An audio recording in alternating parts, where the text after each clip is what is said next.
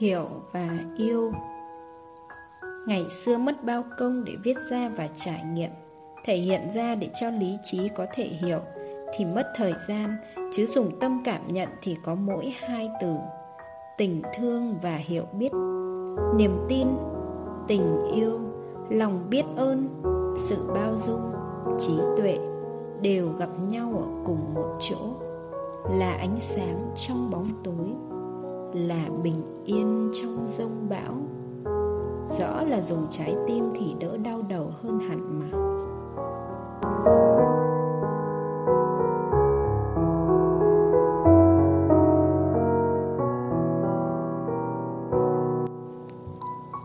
Lời yêu. Chúng ta sẽ không thể biết được khả năng của mình lớn tới mức nào nếu chưa biết rõ những nguồn lực mình đang có. Chúng ta sẽ không thể biết nguồn lực gì mình đang có nếu chưa trân trọng và biết ơn những gì mình đang có trong cuộc đời mình ngay lúc này. Không phải sau này. Không phải sau khi đã đạt được một điều gì đó khác, mà ngay lúc này.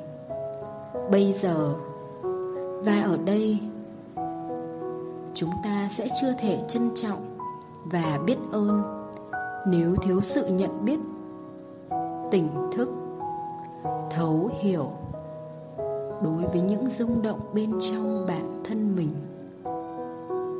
Nhận biết gì? Thân và tâm.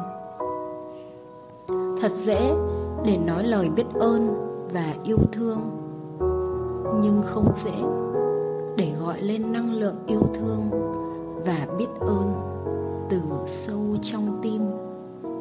Vì sao thế? Vì trí thông minh dễ dàng nhận ra nói lời biết ơn và yêu thương là điều nên làm. Nhưng để thực sự yêu thương và biết ơn thì trái tim cần rộng mở, dũng cảm, trí tuệ một trái tim rộng mở.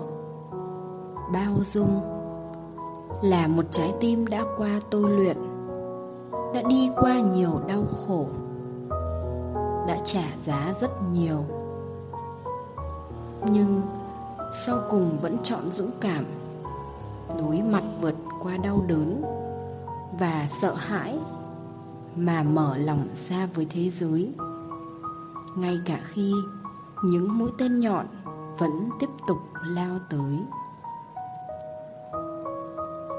Không có nơi trốn nào thực sự bình yên. Chỉ có một trái tim bình yên trước mọi sóng gió.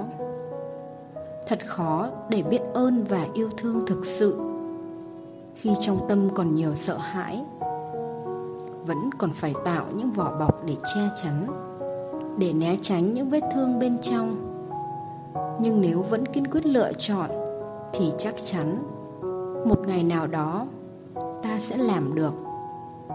Mỗi ngày một chút, đối mặt với nỗi sợ và để cho trái tim dẫn lối. Khi năng lượng của tình thương và lòng biết ơn tràn đầy, ta sẽ nhận ra mình đủ đầy thế nào. Và rồi cảm giác về sự thiếu thốn sẽ rơi rụng từ lúc nào không hay. Biết đủ là đủ, nhưng ai sẵn sàng dũng cảm và trả giá để học được chữ biết đó?